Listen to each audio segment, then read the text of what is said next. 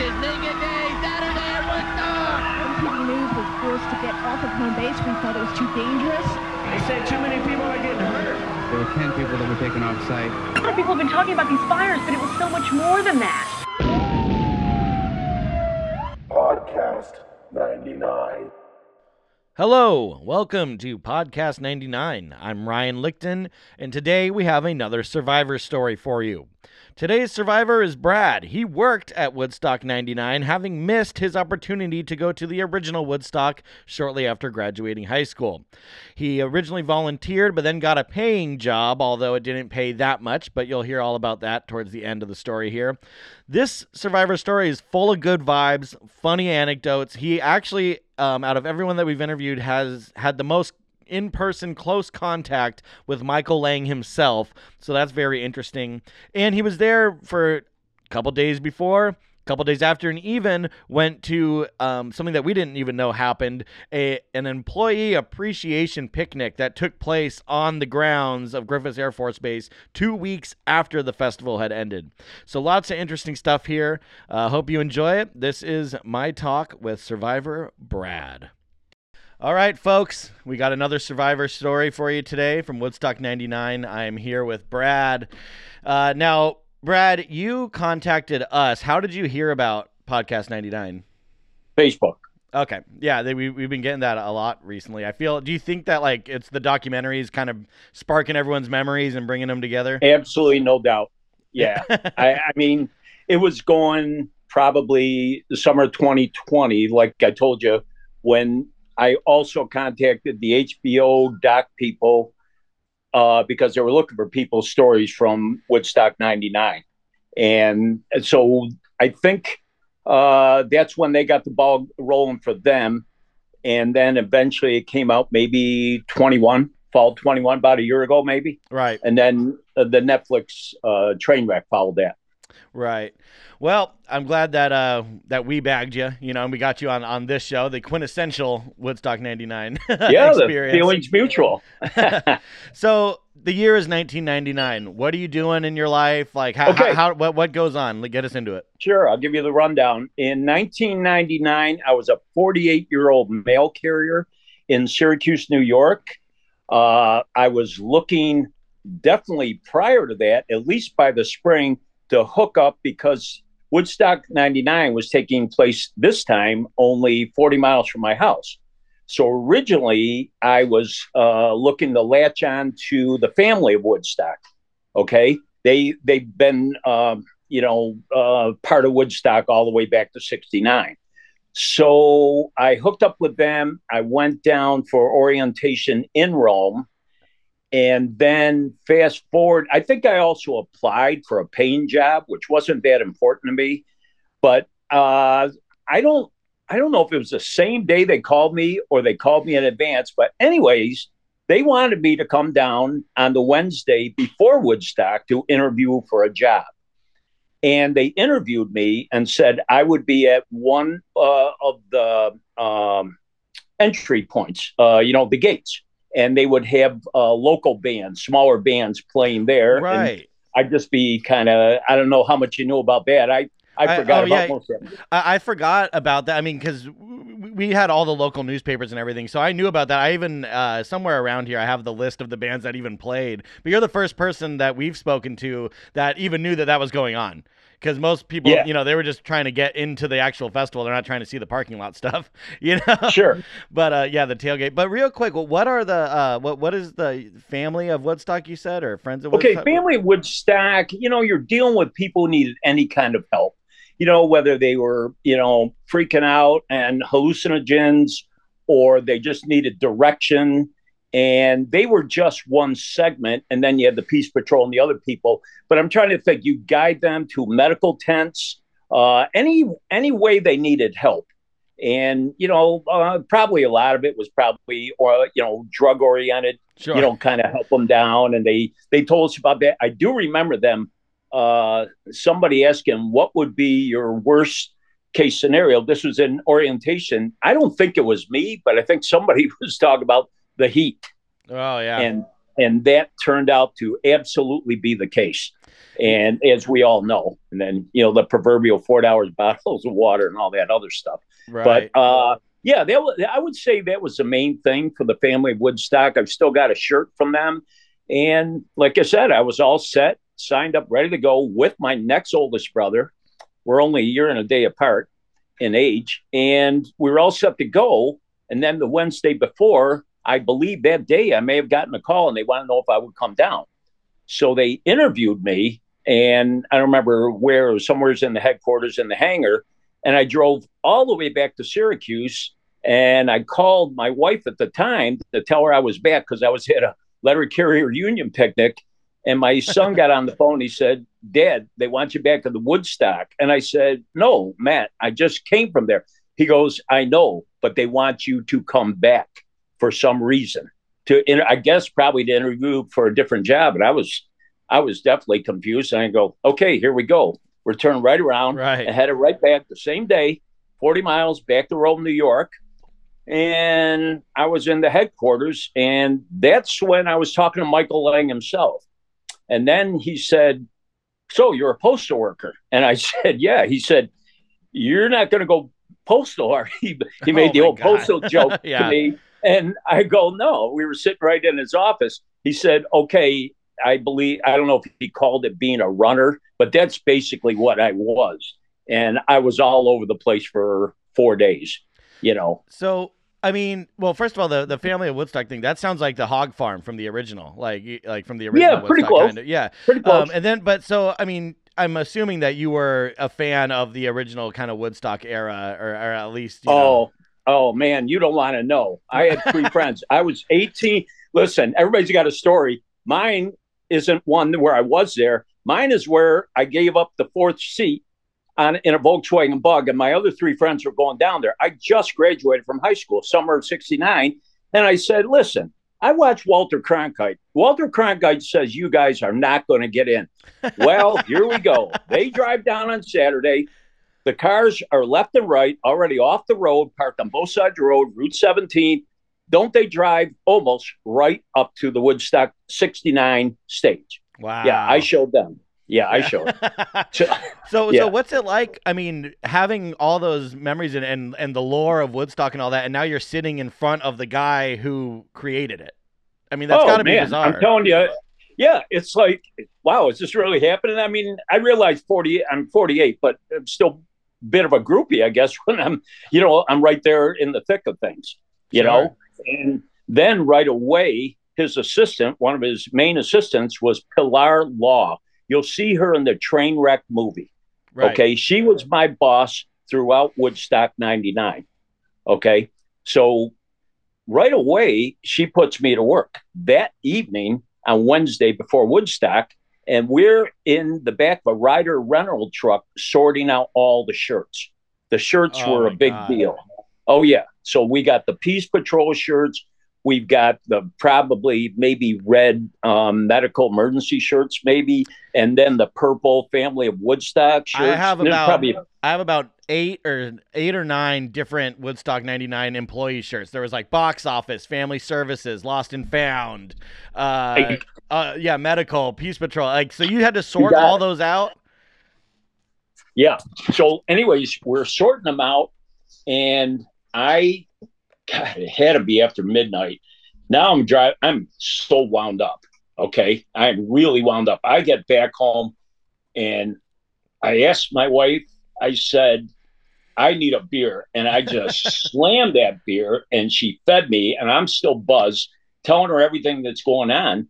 But on the way home, I had to stop at the Turning Stone Casino and I picked up all, no, I dropped off all the credentials for the bigwigs and the celebrities like Kelsey Grammer, you know, Rosie Perez, you know them Oh all. yeah, the the uh, introducers for for the stage. Yeah. yeah. So Wow. dropping off their laminated stuff because they asked me to, because it was on my way home in Verona. It's right on the way home. So I dropped that off and then I continued home. I don't know if I got to bed before two o'clock, but the next day, my brother picked me up, and now we're going to start Thursday morning.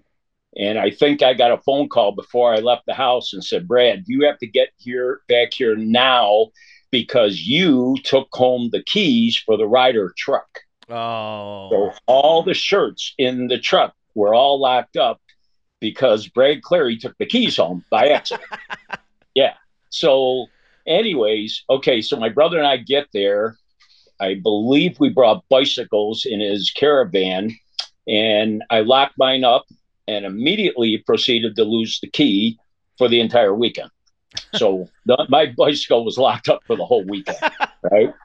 Yeah. So, anyways, uh, we get there and I we're running around. We're uh, doing all kinds of stuff. I don't remember every little errand I had to run, but at some point they told me I needed. I had a Jeep Cherokee and I needed to go back to the Turning Stone Thursday, probably somewhere around noon, and I had to pick up um, two or three women. They were all background people. You know, they were big wigs. You know, running the show, and they were all from New York City. And so I'm driving down Route 365 from Rome to Verona, and it's three lanes going west and three lanes going east towards Woodstock. The three lanes going east were bumper to bumper. Nobody was moving. They're playing frisbee in the highway. Wow. Okay. So, anyways, I see this uh, state trooper.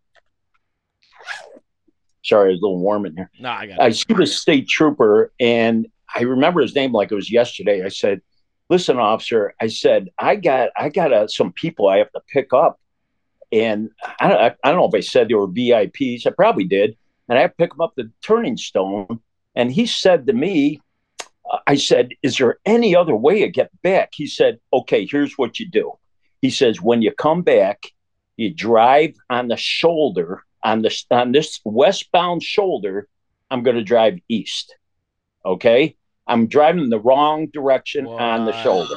Oh, this gets better. So, anyways, I pick up these three women. I proceed to drive on the shoulder, and the traffic, the westbound traffic is moving, not a ton of traffic. And the other side, I'm telling you, it's three lanes wide. It's bumper to bumper. Everybody's coming in on Thursday, right?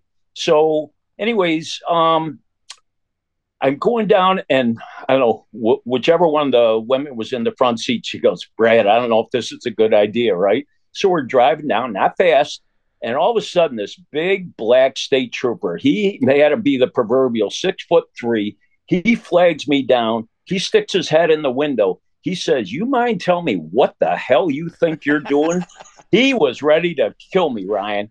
So, anyways, I, the women are freaking out because we are driving on the shoulder in the wrong direction.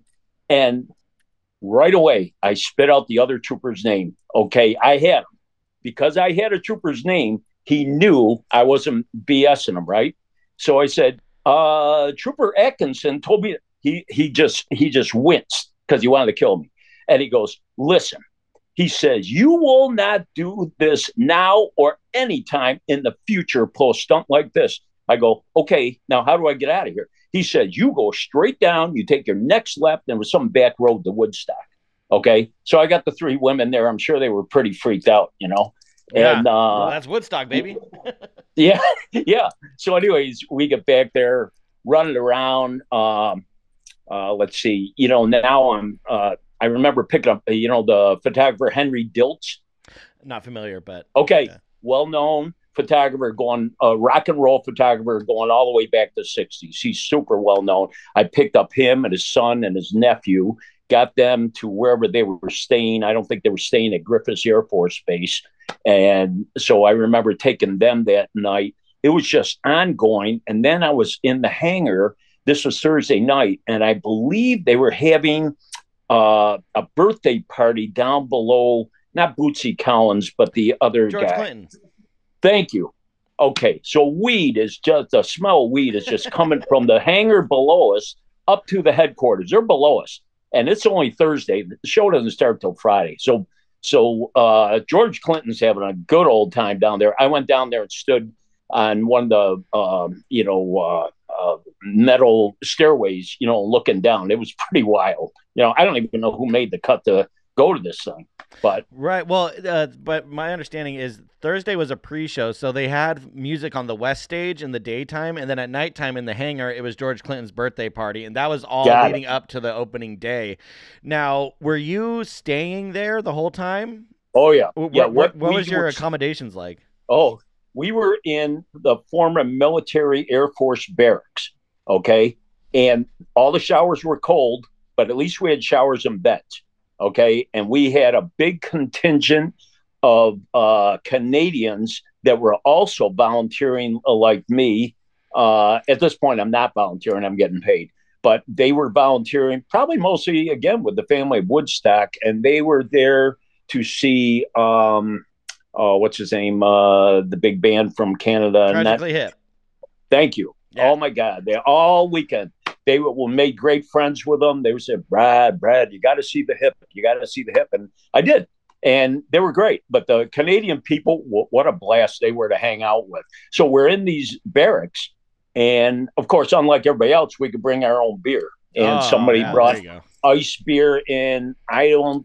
The whole weekend, I've never slept less in my entire life up to then. You know, 48 years, I've never slept like always on the go or always back at the barracks telling war stories about your day.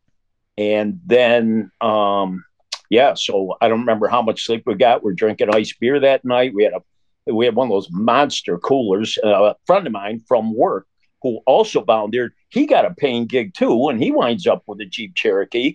Just I don't know how he wangled his way, but we were original two mailmen from Syracuse who were looking to, uh, you know, volunteer for free, and both of us wound up with paying gigs with vehicles Wow. and all access pass. You know, it's funny. I mean, you guys were you, you were a mailman, so it's like you have experience delivering stuff. Obviously, it's not the same, but I like. Were you noticing that maybe some of the other staff that were employed did it did it seem like last minute or because I mean you got your interview what Wednesday? Did a lot of this stuff seem last minute? A lot of these employees seem last minute kind of hired. Hard to say, to be honest. I don't. I think all the volunteer people, you know, the people. I think they were all lined up just like me. In fact, I called them Thursday morning and told, you know, I had a contact uh, phone number, and I told them uh, that they that I couldn't make it, and that, that I got uh, working for Michael Lang, and they said no problem.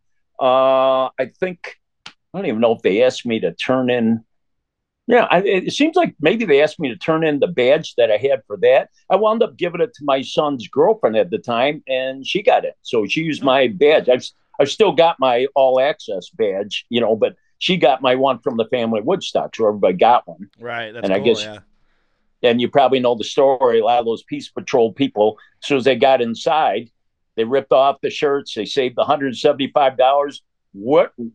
There was absolutely no accountability. Right. Were, were you around? Because I know that the Peace Patrol they had their own barracks as well. I mean, were you crossing paths with with that crew? I mean, or was there a difference would between see the, the kind of like the groups of different employees? I don't remember if uh, if uh, it seems like I was uh, basically staying with all the uh, family Woodstock crew, even though I wasn't uh, you know part of that anymore. But you know, you found any port in the storm as far as Right. where you're going to sleep and take a shower. And I don't remember seeing groups of them, but I certainly saw a lot of them when I was down at the stage. Okay, and so uh, let's see. Fri- now we get around to Friday and I don't remember where I was, probably running an errand someplace. I don't think I was goofing off. And then uh, Pilar, my boss, she called me on the walkie talkie and we'll say, you know, it was right around noon. And she said, Brad, you have to get back here like now. She was firm. And I said, okay. You know, she's like half my age. It didn't matter. She was my boss. And so I get back there, and it was because I had that all access pass she wanted me to take these, eh, you know, and take get in this vehicle with these people. I wind up getting in a Volks, this genuine hippie Volkswagen bus, and I'm in there with Wavy Gravy. Wow. Okay, so I got Wavy Gravy, some dude driving, and there was a third person and me, so it was four of us. And one of them says, "Wow, just like 30 minutes till you know the kickoff." And I said, "The kickoff of what?"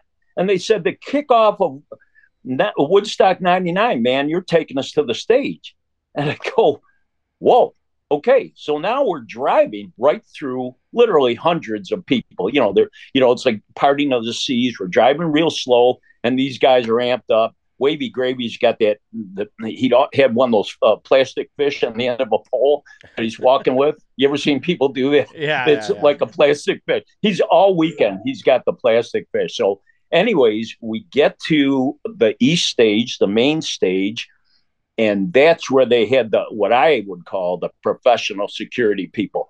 They, I don't even know if they had uh, Peace Patrol shirts on, but you knew these guys were different. They were the paid, hired, uh, hired guns, the steroid guys, and I'm telling you, they. It was like again parting of the seas, and we got up on the stage, and the Buddhist monks are bringing out those horns that were like I don't know 20, 30 feet long, right? hmm And so I had a cell phone.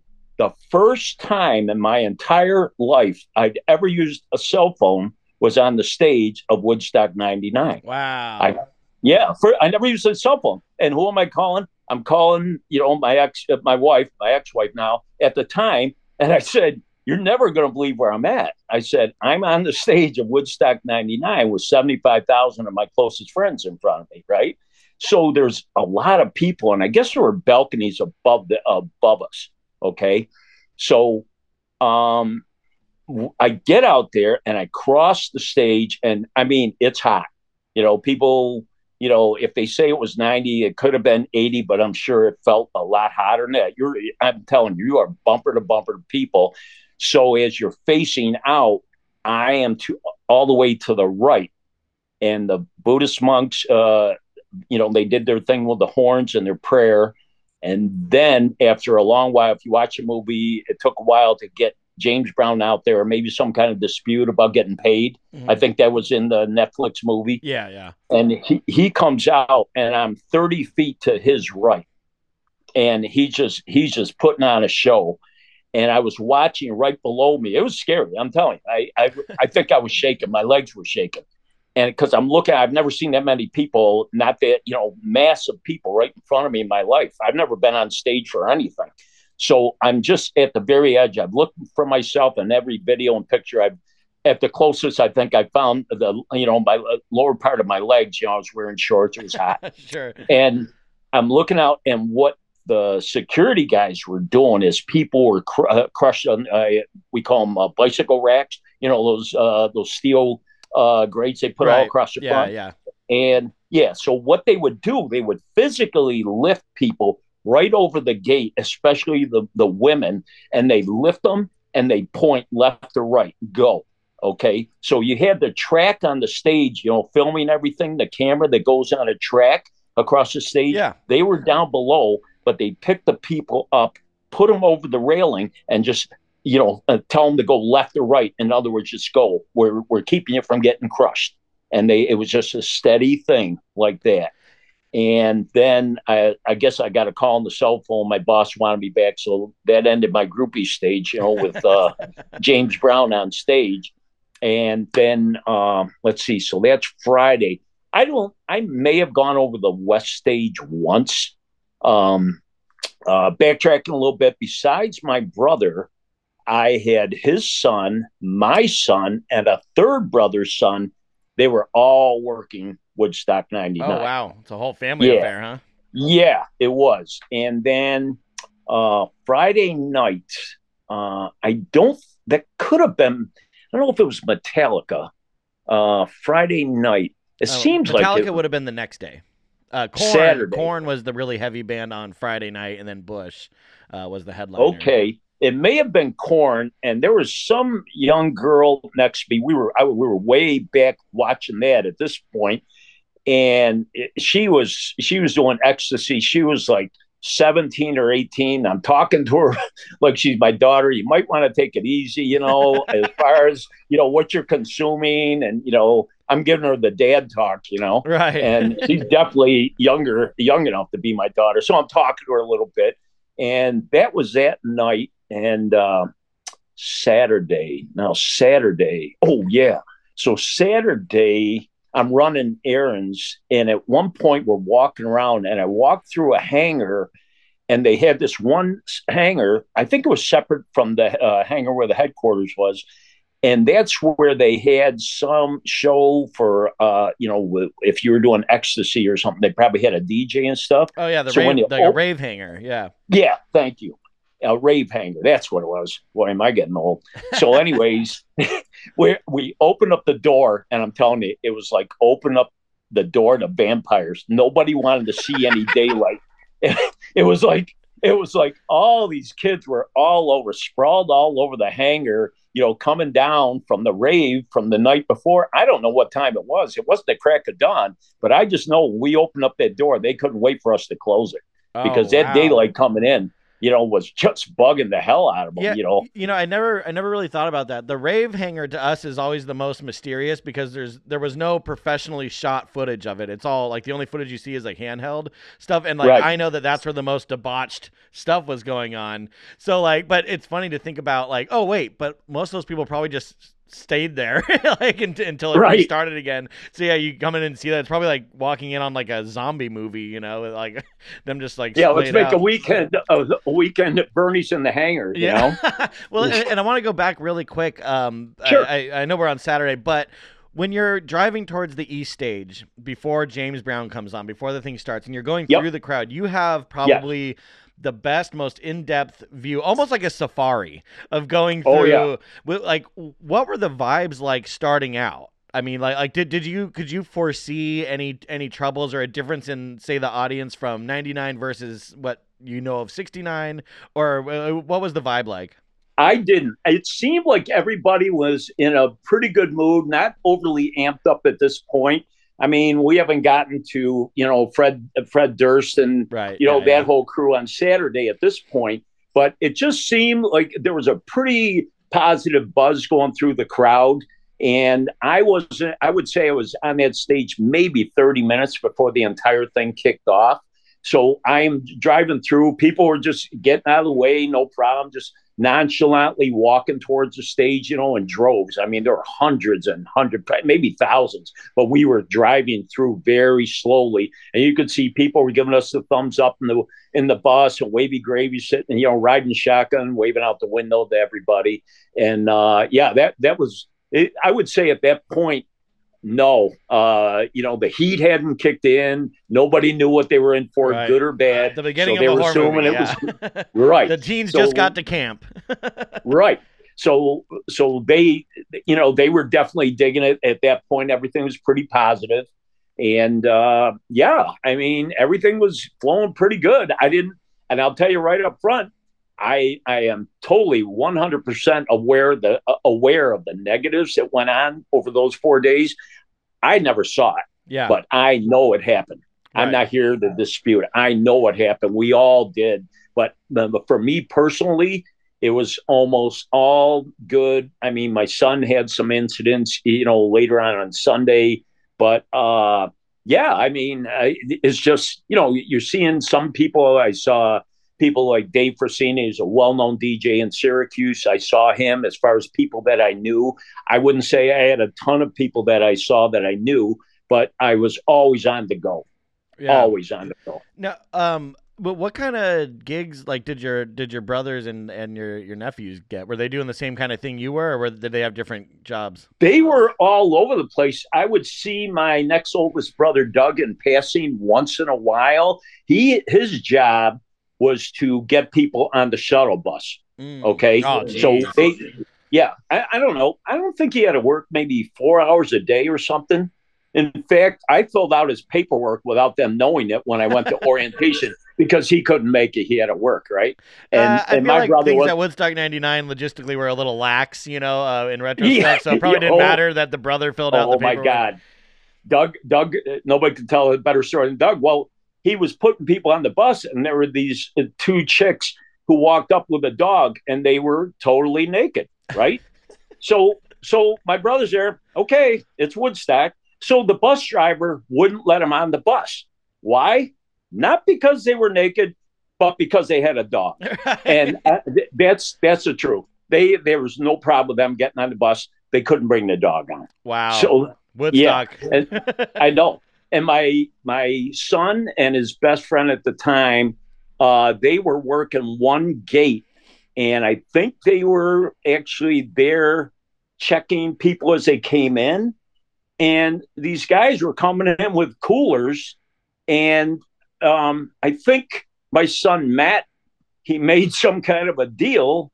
Okay, you give me X amount of beer and you can roll the cooler in. I mean, you know, was, uh, they already paid their 175. Right. And yeah. you know, looking back, it was a heck of a deal. Although you may not have thought about it, thought it was a deal in 1999, but even for that time period, it was a pretty good price. Now that's for the ticket. We all know what happened with the rest of the prices. Right. Yeah. I mean, if I you if you adjust for inflation, we found that a Woodstock '99 ticket was about a half, or, or maybe m- maybe uh, like right around a half of what like say a Coachella ticket would run you now. Like, Okay. you know, so it, it is like the pricing. While it seemed extravagant, it wasn't that bad really in retrospect considering what Right. festivals go for now of course now you have a lot more you know amenities but Yeah. you know, but whatever that's funny though he's like taxing people for beers i mean that's a pretty good deal though because i mean if they had it just straight taken away they would have gotten just Oh you know yeah. fucked with, with prices Right. inside yeah Yeah, he was he he was making a deal. He had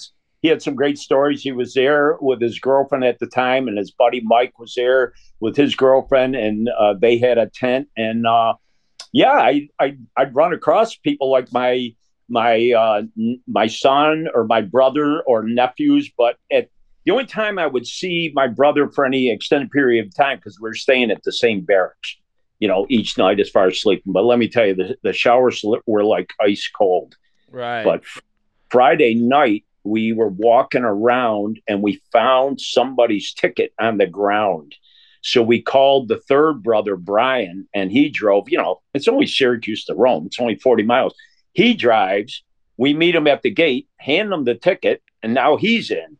So he's in on Friday night and he finds out we have cold showers. And Brian's an elevator mechanic, and he decides to try and tinker with the bar- showers in the barracks to get us hot water. He wasn't successful, but he was bound determined he was going to turn that water hot, right? So now there's three brothers in there, two of them working, and there's uh, you know one son and two nephews. So each of us had a son there, and one was working the beer tent. I forgot what the other uh, nephew was working.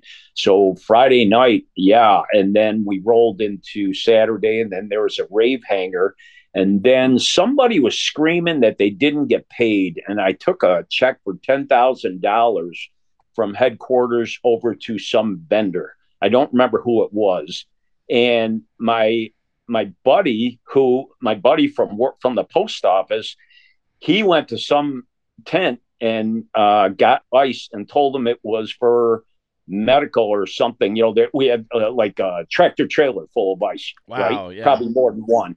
And he told them it was for the medical tent. They handed it to him. They went right in the cooler with the beer, you know. so that that took care of that. So and now Saturday, yeah. So Saturday now we're getting into where things got crazy in the afternoon with the MTV tower. And uh, I am up in the office with Michael Lang and these other, all these people, and they're watching, I would have to say, in horror on the big screen in their office, watching Fred Durst uh, surfing on the plywood and the MTV towers coming down. And What's Lang's tell like ya. body language during that? Because you know, like he famously kind of like brushes over a lot of that stuff. And the Netflix one, he kind of pedals back a little bit, and but not, but not too much. Like, I mean, I mean, was he visibly shook by any of that stuff? I think his natural demeanor is to be like what you saw in the movie. He absolutely did not take uh, any uh, blame for a lot of things, as far as I'm concerned. In the movie, personally, he was a nice guy, but when you come right down to him and uh, uh, uh, what's his name, uh, John Scher, Yeah, you know, he comes out as a real clown in the in the Netflix. I thought I don't think anybody liked him after that show. I didn't have a lot of contact with him. He was in the office, and there was another. There was a third promoter. I think his name was Ossie Kilkenny. yeah, yeah. That's correct. Yeah, yeah. So uh, they were up there, and I'll tell you, I I don't remember people singing a lot, but they're watching this thing on camera Saturday afternoon, up close and personal, getting. I would imagine internally they were pretty pretty nervous. But Michael Lang, he's it, you know my my uh, sense of him, it's one of those guys never let him see a sweat. And if you go back to how young he was for Woodstock '69 and what they pulled off there, and you know it was pretty crazy, but they were not happy to Right. say the least. And you know I'm sure they could see this thing maybe going down in flames a day before it actually did. You know. Now, uh, on Saturday, I mean, as things are starting to get crazier, were you noticing kind of like this like parallel universe where it's like like the audience is going through this crazier time, the acts are getting crazier, Yes. the place is getting dirtier. Were you noticing that behind the scenes things are getting more hectic as well? Yes, it didn't seem to be a relaxed vibe. I'm sure it didn't even faintly resemble Woodstock '99 whatsoever. It was, yeah, you you could you could feel the negative vibe. People are people were aggravated about prices, uh, aggravated about water, the latrines. You know, we've seen it all in the movie, Yeah. and uh, I'm glad I didn't witness a lot of that stuff. But again, I knew I knew it was taking place, and yeah, the crowd seemed to be edgier, and uh, after it was over, uh, Michael Lang was convinced that there were people who went to that show specifically to cause chaos. Like they were professional rock throwers without throwing rocks. You know, they were there. They were there. I mean, Yeah, the I- I agent about- provocateurs. Yeah. Yes, yes, exactly.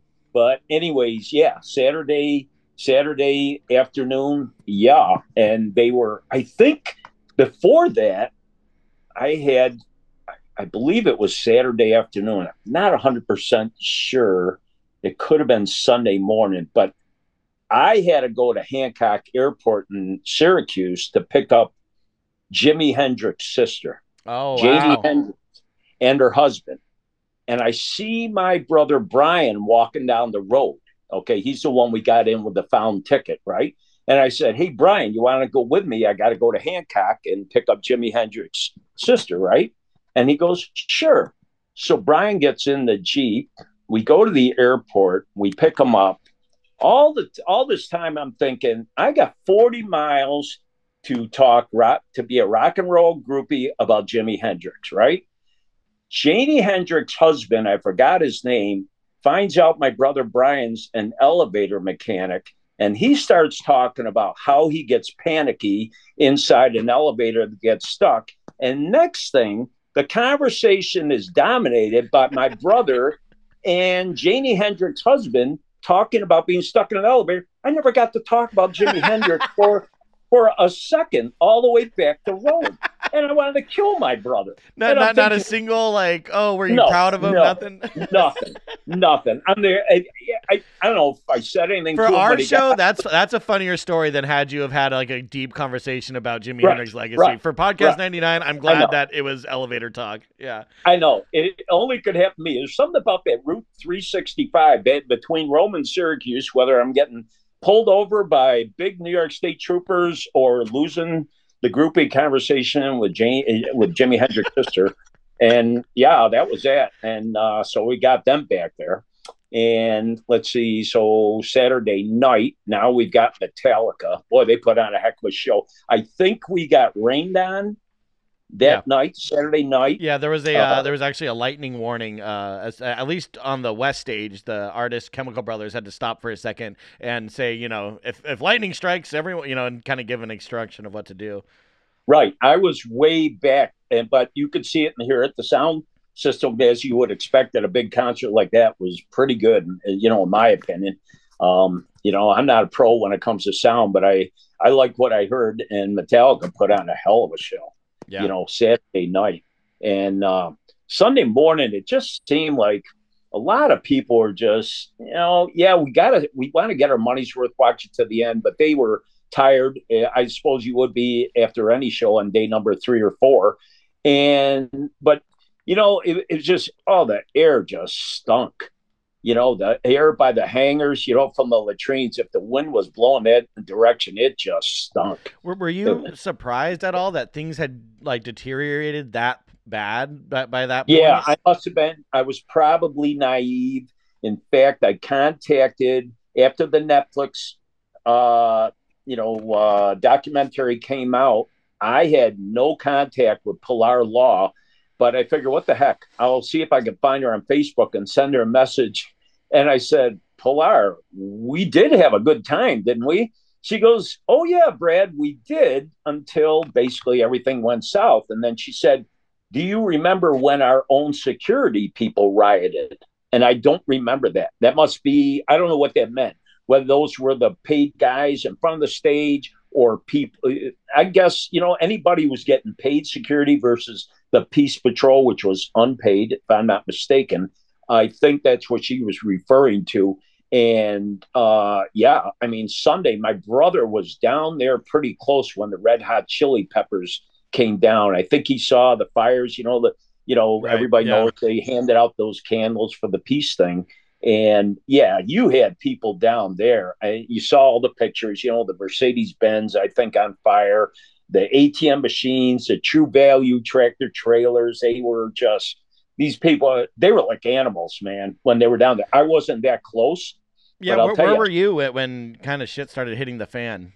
I would I would have to say I was pretty far back, almost to the point I didn't realize just how bad it was. I believe I got out of there, and somehow I wound up back in the headquarters above the hangar. And one of the guys said to me, he said he was in a rush. He had a look of panic on his face.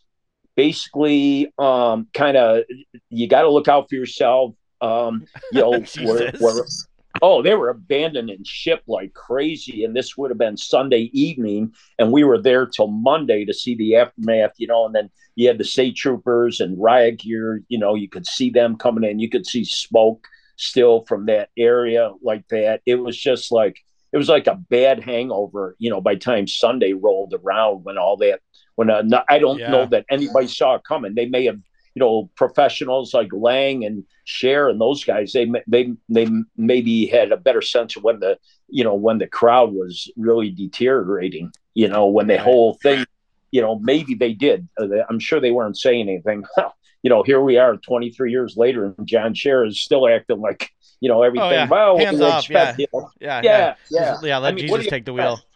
Yeah. Um. You, you know. Now you, you had mentioned that you graduated high school what around 1969, correct? yes Now, Yep. in your lifetime, I'm sure you've been to a bunch of shows, seen a bunch of crazy Sure. stuff. You lived through all kinds of stuff.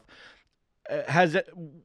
Does anything compare to what you saw unfold during those four days at Woodstock '99? Like, is there anything similar, like civil unrest kind of stuff, that you say, "Oh, this is like that," or is there no frame of reference for what was going on? Uh, probably no frame of reference because I'd never been to a concert that big, let alone you know going to one at 48. I mean, you know, you're running to people half that age today, and they've been to you know a dozen of them. You know, something that big or close to it. Of course, you'll never see anything that big again.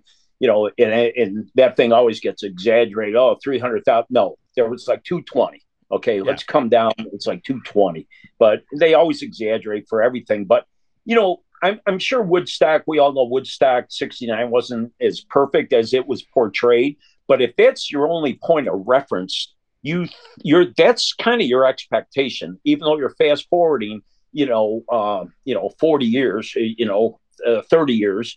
And uh, it, I just wasn't ready for that. I, and I didn't, I was not expecting that. I don't, I don't know that anything like that has ever taken place at Coachella or no, no, you no. know, There, there, I mean, there's there's festival disasters here and there, but but not on the the same scale. You know, um, Right. Do you think like?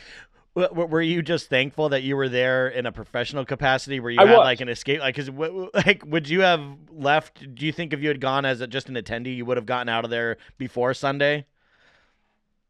First of all, at my age, I don't know that I would have gone to begin with because I was split on the groups. Sure. I mean, you know, when uh, Jewel got up there and uh, Sheryl Crow, and you know, you got these dudes just hollering shit at them and stuff like that. It was really, it reminded me of a frat party. That's and and I'm not the first one, I'm sure, to say that no, but it reminds me Yeah. of big with all the frat boys taking over the show. And as far as that goes, uh, would I have bailed? I've read a lot of comments on Facebook where people did bail. They were glad they bailed. Uh, I always sum it up. I had a terrific time. I really had a great time, but unfortunately, there were too many people that did not. And uh, again, I'm well aware of it. How many, what crimes were committed? to this day, I don't know, uh, you know, the numbers, but I have no doubt that it happened. Yeah. You know, and then you know you get the people up there. They get caught up in like a feeding frenzy. You know, maybe those people weren't the type that normally ransack tractor trailers or something like that, but they get caught up in the moment. I'm certainly not excusing it. Yeah, You know, we, we uh, I actually just got an email from a guy who went to jail uh, during his time at Woodstock for Really? looting, and he's like, you know, I owned a successful high-end house painting ser- Wow. like house painting company in Rhode Island, and you know, I was very successful. I was affluent, even, you know, and Wow. for that weekend, I just fucking lost my mind. And he's like, and I ended up in jail. At like, then like it, he said that like, and we interviewed another guy recently who said that that mentality like kind of fucked him up for the next couple years because he was like he just couldn't come down from like this level of barbarianism that he had let himself get to. So he's like, every I show I went to after that, I tried to do like Woodstock '99 shit, and it was like kind of messing up my life, you know. So Right. I think you're totally right. Where a lot of these people they got caught up in it, like, and I don't think Lang is right where he says that there's groups that came intentionally to do that stuff. But what I, I, I Right. think that they just got caught up in it and allowed themselves to get to a Yeah. place mentally where they wouldn't otherwise. yeah, neither one of us are making excuses, but when you when you look at it and you know analyze it, you know, as a non-professional, that's how it, that's how it seemed to be. I don't uh, I don't know that I agree with Michael Lang. I mean, we we had uh, an appreciation picnic about a week or two after that Really? the. Yeah, oh yeah. There weren't a ton of people. Anybody who volunteered to work there, uh, they brought it back. Uh, I talked to him briefly. Um, you know, just made a little small talk with him. Uh, personally, you know, it was like the middle of the week. I would say about two weeks later. You know, in, in August, and we went back there, and that's when I scored that uh, sign out of his office. The offices were abandoned, so I grabbed it. It says, "Welcome to the Woodstock uh, Art, Music and Arts Fair," or something. I still got that sign yeah. and I offered it back to. I tried to contact. I think it was uh, maybe John Roberts' daughter. There were three original uh, guys. Uh, I think there were three. They were all Jewish guys. It was John Roberts, Michael Lang for uh, Woodstock. Kornfeld. What was the other one? Kornfeld. Uh, was it Artie? No, Korn- uh, not from the original Kornfeld. There was another guy as far as a money guy. I don't know that uh, Kornfeld had the money, but he was a part of it. I know what you're saying. Yeah. But the, I met him, by the way. I met wow. these guys. They they all came down to Woodstock '99. So somehow I got a hold of John, John Roberts, uh, deceased. Michael Lang obviously is deceased. I don't know if that third guy, but they were families basically bankrolled 69 because Lang talked them into it. And, you know, the rest of the story in the movie was supposed to make the money back pay him. I'm, I'm sure it was in the millions and maybe there were lawsuits, but they were in the office. You know, Michael Lang made sure he invited the guys from 69 to come down. And Jesus, one woman, uh, boy, she, I had a lot of contact with her. Her name was Lee Blumer. And she passed away too, and I believe it was her cell phone that I had. She she had a lot to do with every Woodstock but these were all New York City people. And uh, I remember I did make another trip to Hancock Airport, and this guy was a lawyer. And somehow I was meeting up with my uh, wife and grandkids at the time, and uh, he he he said, "Oh, he said, oh, you got family and kids." I said, "Yeah," and you know, at the time my son was probably in his early twenties. And he said, he was real nice. He said, My wife and I never had kids, but if you're ever in LA, he gave me his card. He said, Feel free to get a hold of me. He was Phil Collins' lawyer. Oh, I wow. know that. And uh, that, um, oh, the comedian from Saturday Night Live, I can't remember his name. Um, he was real well known. I think his wife murdered him or something like that. Oh, Phil But he- Hartman. yes, yes, he was his neighbor. Yeah, he Wow. was. We had a nice talk going, you know, to the airport, the forty mile trip and back, and uh, he he was pretty cool. There was a lot of background people. My shift, uh, I w- or I was not working the shift when Rosie Perez was up in the office. Uh, Lee Blumer gave me uh, the authority to hire another person to be a runner. She said, "Do you think this guy will work out?" And I said, "Yeah, he's got a belt full of walkie talkies, so I guess he's ready." I he came equipped, you know. So we had a couple other guys, and you know, because this thing, you know, there was always stuff going on around the clock. But Rosie Perez, I know they had a good talk with with her. She was up in the office, you know, a lot of celebrities in and out. I I couldn't even begin to name them all, but I had, like I said, I dropped off all their credentials Wednesday night. So when they rolled in on Thursday, Friday, or Saturday, you know, everything was there at the Turning Stone because they booked. I don't know. They probably booked half the Turning Stone or more just yeah, those people. d- we we've interviewed a couple of people that were um, announcers, like like um, the East Yeah. Stage host, um, Brother Wease. We had him on, Okay. and we also had Rick Vo- Rich Voss on, and uh, yeah, they all stayed there, and they were telling me stories about you know you go down to play blackjack, and you're sitting there with like Verne Troyer from Austin Powers, and like you know like all these Oh, celebrities, yeah. like because they were all in the same casino. But I, I want to ask you, you know, you're talking about this Sure. appreciation picnic.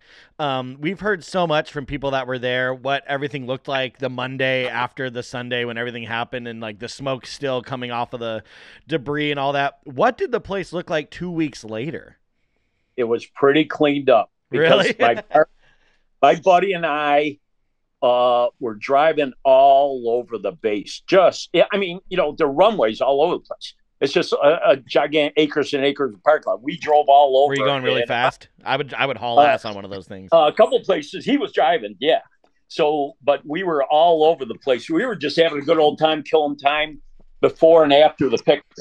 You know, in fact, we got pulled over by one of those uh, uh, Air Force guys. You know, it was still, I think they still had Air Force units there. It's it's basically a decommissioned uh, B fifty two bomber base. Uh, you know, today, but we were driving around, and he he, I don't know, man. This guy was just bent on thievery or something. But Eric grabbed these pictures, and they were air they were Air Force pictures. He had them in the back seat of his car when we got pulled over. And I'm thinking, I, will- you know, I'm glad this guy didn't look too close because he'd probably be wondering, you know, how this these two long haired guys are driving around. They get they got the back seat full of Air Force, you know, photographs Yeah. or something, you know. So they they just leased everything. Obviously, you know, uh, Woodstock '99. Uh, they leased everything, and so the pictures were meant to stay on the wall. But Eric grabbed them and probably did absolutely nothing with them. The only thing I, I thought was cool was still there without it being part of the fence. I mean, you'll see parts of the fence. I'm sure you know, uh, being you know sold on Woodstock, whatever. Oh yeah, definitely. Uh, yeah. Yeah, but I I thought that one was really cool. I think it hung right in probably hung right in Michael Lang's office. I couldn't tell you exactly what. They had a lot of couches up there. They had microwaves, no shortage of food, Red Bull. There was, you know, the office, you know, there was tons of food up there, you know, for the people. But there was a lot of back what I call background people. Right. There was a ton of them.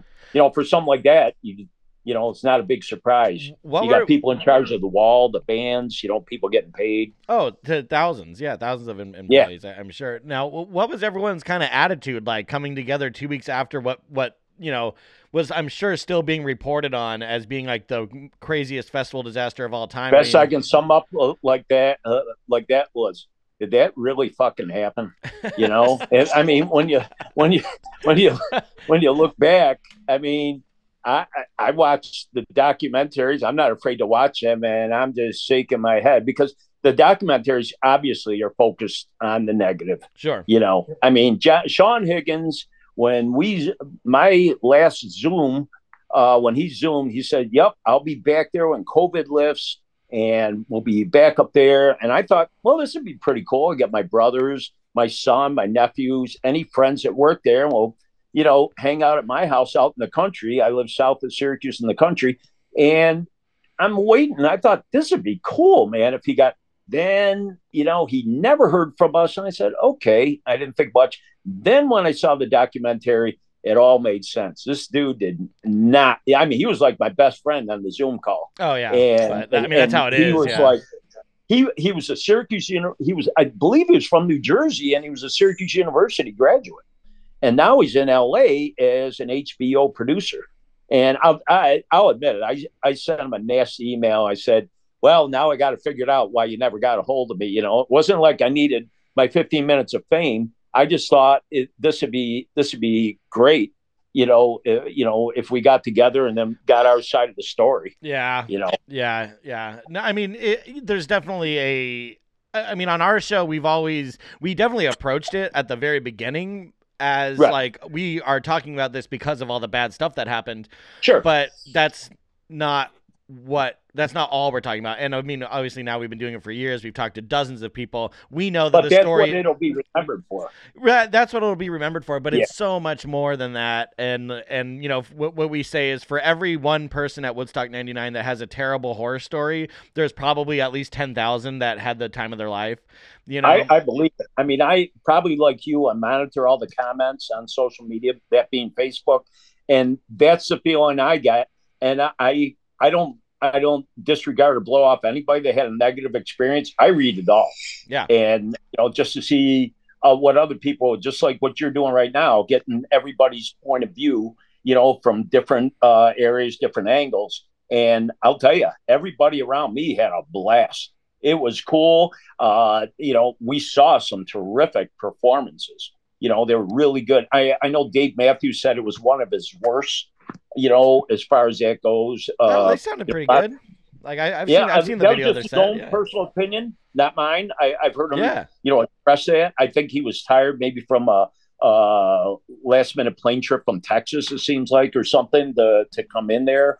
But um, you know, the women didn't have the best, uh, you know, reception. You yeah, know, they, and- they didn't get a fair shake. Yeah, no, no. But um, yeah, I, my son was up in the balcony on the stage watching, I believe, Kid Rock.